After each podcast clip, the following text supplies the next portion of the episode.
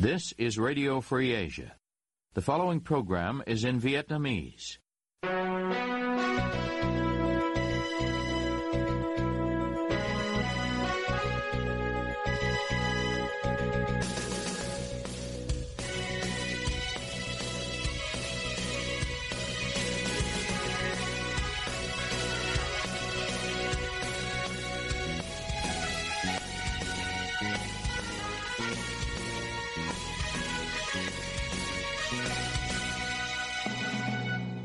Đây là Đài Á Châu Tự Do, phát đi từ thủ đô Washington, D.C., Hoa Kỳ. Toàn ban cùng Nguyên Lam xin kính chào quý thính giả.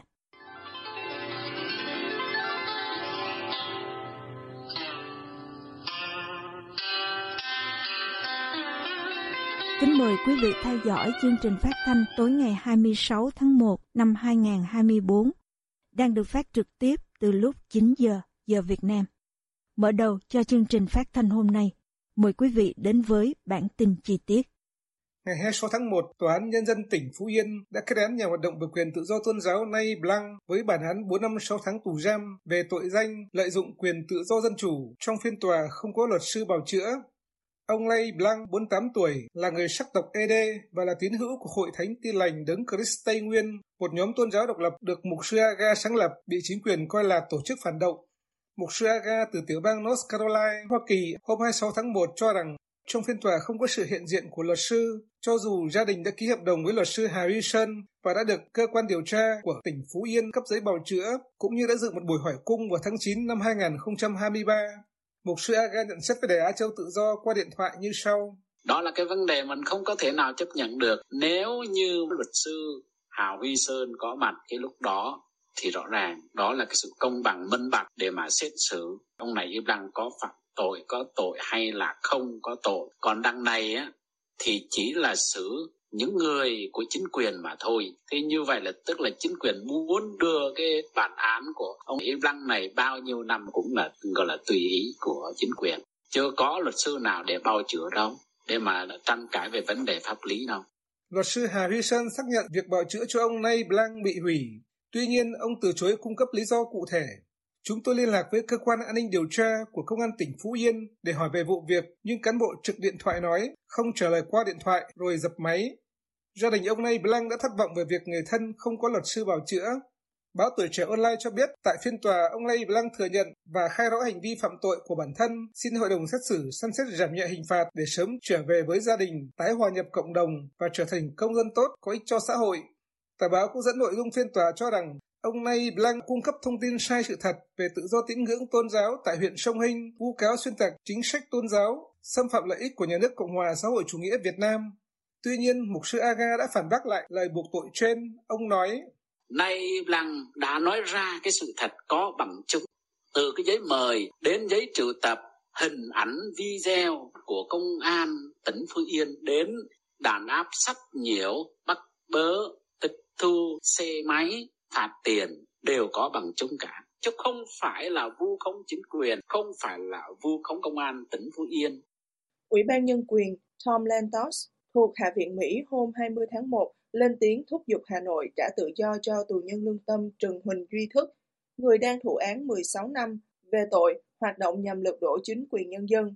Lời kêu gọi này được Ủy ban đưa ra trên tài khoản mạng xã hội X, Twitter nhân dịp 14 năm ông Thức bị tòa án tại Việt Nam đưa ra xét xử và tuyên án.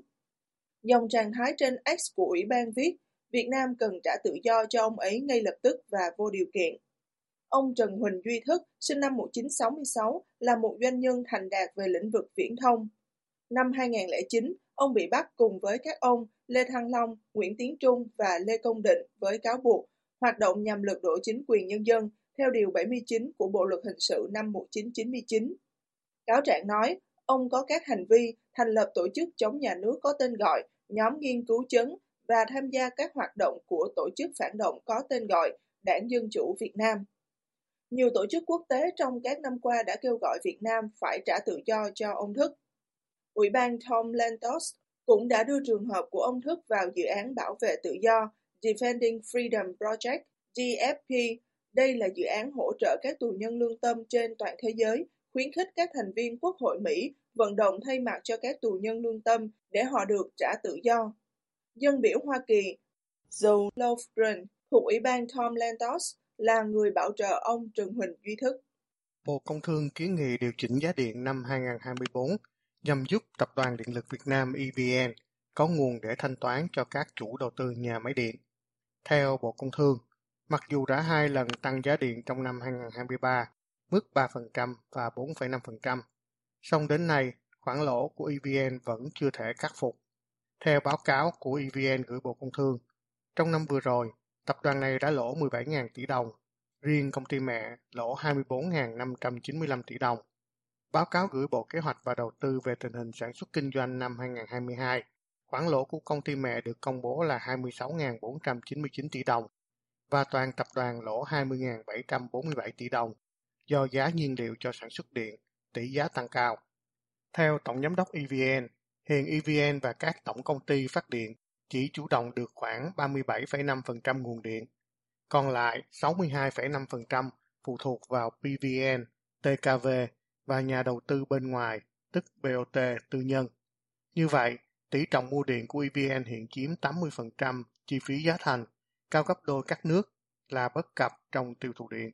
Công ty trách nhiệm hữu hạn lưới điện phương Nam Trung Quốc mới đây vừa có đề xuất với tỉnh Quảng Trị để xây dựng một nhà máy thủy điện có công suất dự kiến là 500 MW tại hồ chứa thủy điện Quảng Trị, thuộc địa phận xã Hướng Tân, huyện Hướng Hóa, tỉnh Quảng Trị.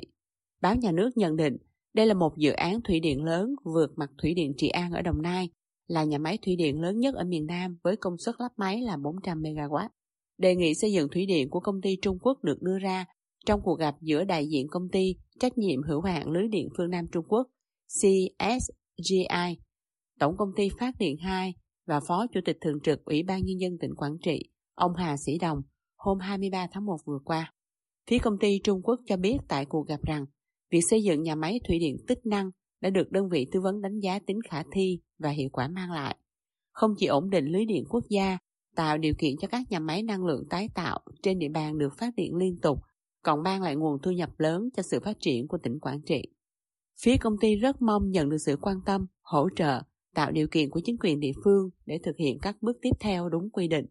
Theo Cổng Thông tin Điện tử tỉnh Quảng Trị, ông Hà Sĩ Đồng ủng hộ chủ trương đầu tư nhà máy thủy điện tích năng tại Quảng Trị, đồng thời đề nghị CSGI phối hợp với các bên liên quan đẩy nhanh tiến độ khảo sát, nghiên cứu các bước tiếp theo của dự án. Theo truyền thông nhà nước, CSGI là công ty tham gia các dự án trong sáng kiến vành đai con đường của Trung Quốc trong hợp tác điện lực tiểu vùng Mekong mở rộng do Hội đồng Nhà nước xác định. Công ty này có mặt ở 5 tỉnh Quảng Đông, Quảng Tây, Vân Nam, Quý Châu, Hải Nam và được kết nối với lưới điện ở Hồng Kông, Macau và các nước Đông Nam Á. Tính đến hết năm 2022, sản lượng điện công ty đã giao cho Việt Nam là hơn 40.200 tỷ kW.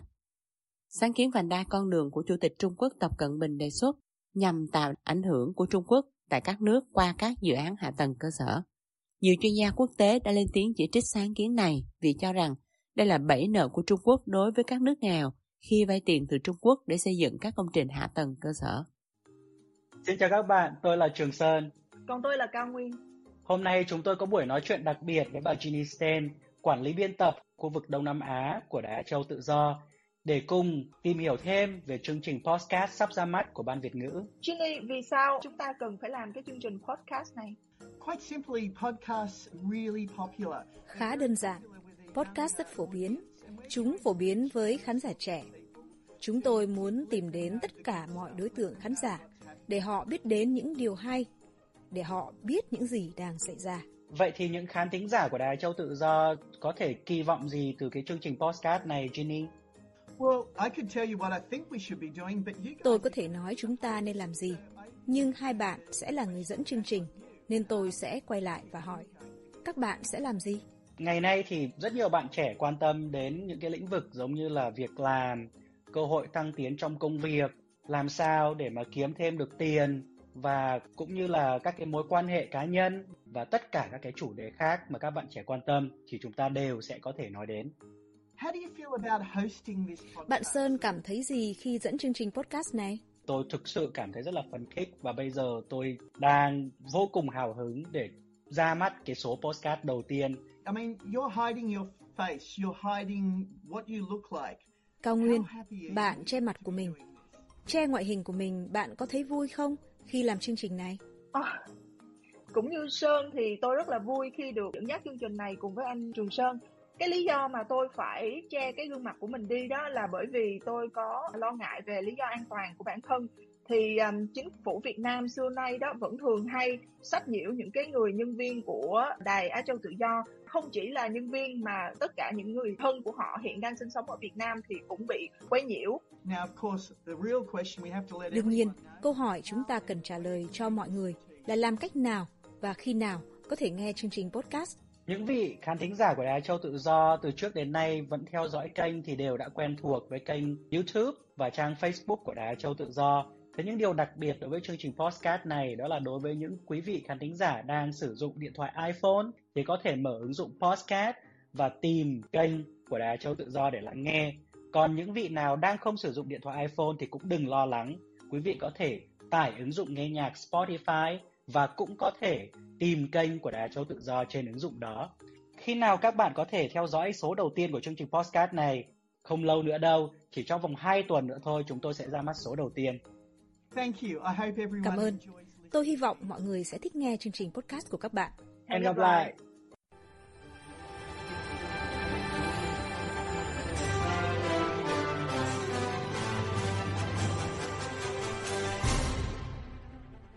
Quý thính giả đang theo dõi chương trình phát thanh của Đài Á Châu Tự Do. Ngoài các trang Facebook và YouTube, quý vị cũng có thể đón nghe các chương trình phát thanh của đài qua vệ tinh Intelsat 17 băng C ở 66 độ Đông và vệ tinh 19 băng C ở 166 độ Đông. Tiếp nối chương trình, thưa quý vị. Đường lối ngoại giao cây tre trong thời gian qua giúp Việt Nam mở rộng và nâng cấp quan hệ ngoại giao với các nước lớn. Tuy nhiên, nó cũng tiềm ẩn một số rủi ro liên quan đến an ninh của đất nước này. Cao Nguyên có bài chi tiết về vấn đề vừa nêu trong phần sau. Mời quý vị cùng theo dõi. 2023 là năm giữa nhiệm kỳ của Trung ương Đảng khóa 13, cũng là năm mà chính phủ Việt Nam đã đẩy mạnh thực hiện đường lối ngoại giao cây tre theo chỉ đạo của Trung ương. Trong đó, Việt Nam đã nâng cấp quan hệ với một loạt các nước lớn như Hoa Kỳ, Trung Quốc, Ấn Độ, Hàn Quốc, Nhật Bản. Năm 2024, quốc gia Đông Nam Á này dự kiến sẽ nâng cấp quan hệ với Úc lên đối tác chiến lược toàn diện. Giáo sư Carl Thayer, nhà nghiên cứu chính trị Việt Nam, đánh giá ngoại giao cây tre của Việt Nam đã tạo ra một mạng lưới quan hệ chính trị ngoại giao rộng khắp nhiều mặt với tất cả các nước lớn và các tổ chức đa phương quan trọng trên toàn cầu. Điều này đã giúp Việt Nam có được uy tín, vị thế cao trên cộng đồng quốc tế và hỗ trợ phát triển kinh tế Việt Nam. Việc mở rộng mối quan hệ này, theo thạc sĩ, chuyên gia nghiên cứu quan hệ quốc tế Hoàng Việt, là một sự thành công của đường lối ngoại giao cây tre được đẩy mạnh thực hiện từ năm 2021. Trước mắt thì rõ ràng đấy là một cái thành công một cái thành công rất lớn của Việt Nam là đã lèo lái và đã cân bằng được quan hệ giữa hai cường quốc này. Đặc biệt hai cường quốc này đang trong một cuộc cạnh tranh rất là lớn mà khiến cho nhiều cái quốc gia nhỏ và vừa như Việt Nam, đặc biệt quốc gia khu vực quốc gia ASEAN này nằm ở trong cái thế khó xử bởi vì nghiêng về phía phía bên nào là cũng kẹt mà không nghiêng thì cũng không được. Cũng theo ông Hoàng Việt, điều quan trọng nhất của ngoại giao cây tre là làm sao duy trì được hòa bình trên đất nước và lãnh thổ Việt Nam thì mới có cơ hội để phát triển. Ít nhất trong 10 năm tới là Việt Nam không thể xảy ra chiến tranh, chiến tranh trên diện rộng. Thì ít nhất là chúng ta đã thấy những cái mối đe dọa Việt Nam sẽ không có. Thì Việt Nam cũng là có một chính sách hòa hoãn với cả Mỹ và cả Trung Quốc. Thì không có lý do gì mà Trung Quốc gây chiến với Việt Nam. Gây chiến là một chuyện và những cái xung đột lẻ tẻ hoặc là những căng thẳng trên Biển Đông thì không thể không chấm dứt là cái chuyện khác nhé, hai chuyện khác nhau nhé. Nhà hoạt động Nguyễn Tiến Trung từ nước Đức chia sẻ quan điểm của mình với RFA qua email cho rằng thực tế bất kỳ quốc gia nào cũng phải có chính sách ngoại giao mềm dẻo nhưng luôn kiên định theo nguyên tắc của mình. Đảng Cộng sản Việt Nam nghĩ ra từ ngoại giao cây tre thực chất chỉ là để lòe dân. Tuy nhiên, Đảng Cộng sản Việt Nam không hề kiên định những nguyên tắc cơ bản như tôn trọng độc lập, chủ quyền, toàn vẹn lãnh thổ. Nó thể hiện qua việc Đảng Cộng sản Việt Nam liên tục bỏ phiếu có lợi cho quân xâm lược Nga ở Liên Hiệp Quốc, không dám lên án Putin, quân Nga tàn sát người Ukraine vô tội. Cho nên, uy tín và sức ảnh hưởng của Đảng Cộng sản Việt Nam không có. Cũng theo nhà hoạt động này, trong bối cảnh cạnh tranh giữa các siêu cường ngày càng gay gắt, chiến lược không chọn phe của Đảng Cộng sản Việt Nam sẽ không có được sự cam kết ủng hộ của các đồng minh đe dọa trực tiếp và sống còn tới lãnh thổ Việt Nam. Trung Cộng có thể tấn công Đài Loan và cũng có thể tấn công để chiếm nốt các đảo ở Trường Sa bất cứ lúc nào. Chưa kể Trung Cộng đã thiết lập căn cứ quân sự ở Campuchia, đe dọa trực tiếp đến Việt Nam. Khi Trung Cộng tấn công, chắc chắn sẽ không có quốc gia đồng minh nào giúp hay hỗ trợ quân đội Việt Nam chiến đấu. Không chọn phe là tự mình cô lập mình. Theo ông Trung, thực tế là các cường quốc châu Á khác mạnh hơn Việt Nam nhiều lần như Nhật Bản, Hàn Quốc và có thể kể thêm Đài Loan, Úc đều phải chọn phe. Tiềm lực quân sự Việt Nam quá yếu, phần lớn vì Đảng Cộng sản Việt Nam phải dành rất nhiều tiền cho ngành an ninh, công an để giám sát, khủng bố người dân Việt Nam để duy trì quyền lực bất hợp pháp. Cho nên, khi xung đột nổ ra với Trung Cộng, theo ông Trung, chắc chắn quân đội của Đảng Cộng sản Việt Nam không có một cơ may chiến thắng nào. Quan điểm ngoại giao của Việt Nam là sẵn sàng làm bạn với tất cả các quốc gia trên thế giới. Tuy nhiên, theo giáo sư Cathayer, thực tế Việt Nam không thể làm hài lòng tất cả các quốc gia khác dù đã lựa chọn đứng ngoài cuộc để tránh rủi ro, nhưng Việt Nam vẫn chịu tác động tiêu cực từ sự cạnh tranh của các nước lớn. Vị giáo sư này nêu ví dụ là Việt Nam đã đình chỉ các hoạt động mua sắm vũ khí lớn từ Nga để tránh lệnh trừng phạt của Mỹ, trong khi Nga liên tục ép Việt Nam thực hiện các cam kết hiện có. Hậu quả là những kế hoạch hiện đại hóa quân đội nhân dân Việt Nam đang bị trì hoãn và những tranh lệch về sức mạnh giữa Việt Nam và Trung Quốc ngày càng lớn hơn, mang lợi thế về cho Trung Quốc. Ngoài ra, theo giáo sư người Úc, còn có một rủi ro khác gọi là chi phí cơ hội. Rủi ro này nảy sinh khi Việt Nam vì lo ngại sẽ chọc giận một cường quốc mà bỏ qua cơ hội hợp tác với một cường quốc khác có lợi cho mình. Khái niệm ngoại giao cây tre được cho là do ông Nguyễn Phú Trọng giới thiệu lần đầu tiên tại Hội nghị Ngoại giao ở Hà Nội năm 2016 sau khi ông giành được chức Tổng bí thư nhiệm kỳ thứ hai. Hội nghị đối ngoại năm 2021, ông Trọng đã tái khẳng định chính sách đối ngoại của Đại hội đảng khóa 13 rằng Việt Nam sẽ hình thành và phát triển trường phái ngoại giao cây tre. Giáo sư Cathayer cho biết, Việt Nam áp dụng khái niệm ngoại giao cây tre để nhấn mạnh các nguyên tắc cơ bản trong các chỉ đạo chính sách đối ngoại và các chiến thuật linh hoạt cần thiết trong quan hệ với Trung Quốc và Hoa Kỳ nói riêng, cũng như với các cường quốc khác, với ASEAN và các thành viên của ASEAN. Như vậy, đến hết năm 2023, ngoại giao cây tre đã đạt được một số thành tựu nhất định về mặt đối ngoại. Do đó, theo giáo sư Cathayer, ngoại giao cây tre sẽ tồn tại trong tương lai vì nó phi ý thức hệ và được hình thành dựa trên chủ nghĩa thực dụng vì lợi ích quốc gia. Lợi ích cơ bản của Việt Nam, mục tiêu của chiến lược là duy trì độc lập và tiến tới xã hội chủ nghĩa, khó có thể thay đổi. Ngoại giao cây tre có nghĩa là cho và nhận một cách chiến thuật để đạt được mục đích lâu dài. Đồng quan điểm, Thạc sĩ Hoàng Việt nói, ngoại giao cây tre sẽ vẫn tiếp tục bởi mục tiêu quan trọng nhất của Việt Nam là phải làm sao duy trì được hòa bình để có không gian phát triển bởi Việt Nam đã hiểu quá rõ cái giá phải trả của các cuộc chiến. Cái chính sách mà sẵn sàng làm bạn với tất cả các nước trên thế giới trong đó có chính sách ngoại giao cây tre chính là làm sao không để rơi vào những cái cuộc chiến mà những cái cuộc chiến ấy thường là những cái cuộc chiến của các nước lớn đưa ra đặt ra. Ông Nguyễn Tiến Trung cho rằng trong thời gian tới, khi bất đồng giữa các nước lớn gây gắt hơn nữa, thì chính sách ngoại giao cây tre của Việt Nam sẽ đi vào ngõ cụt. Bất kỳ phe nào cũng không tin tưởng đảng Cộng sản cầm quyền ở Việt Nam.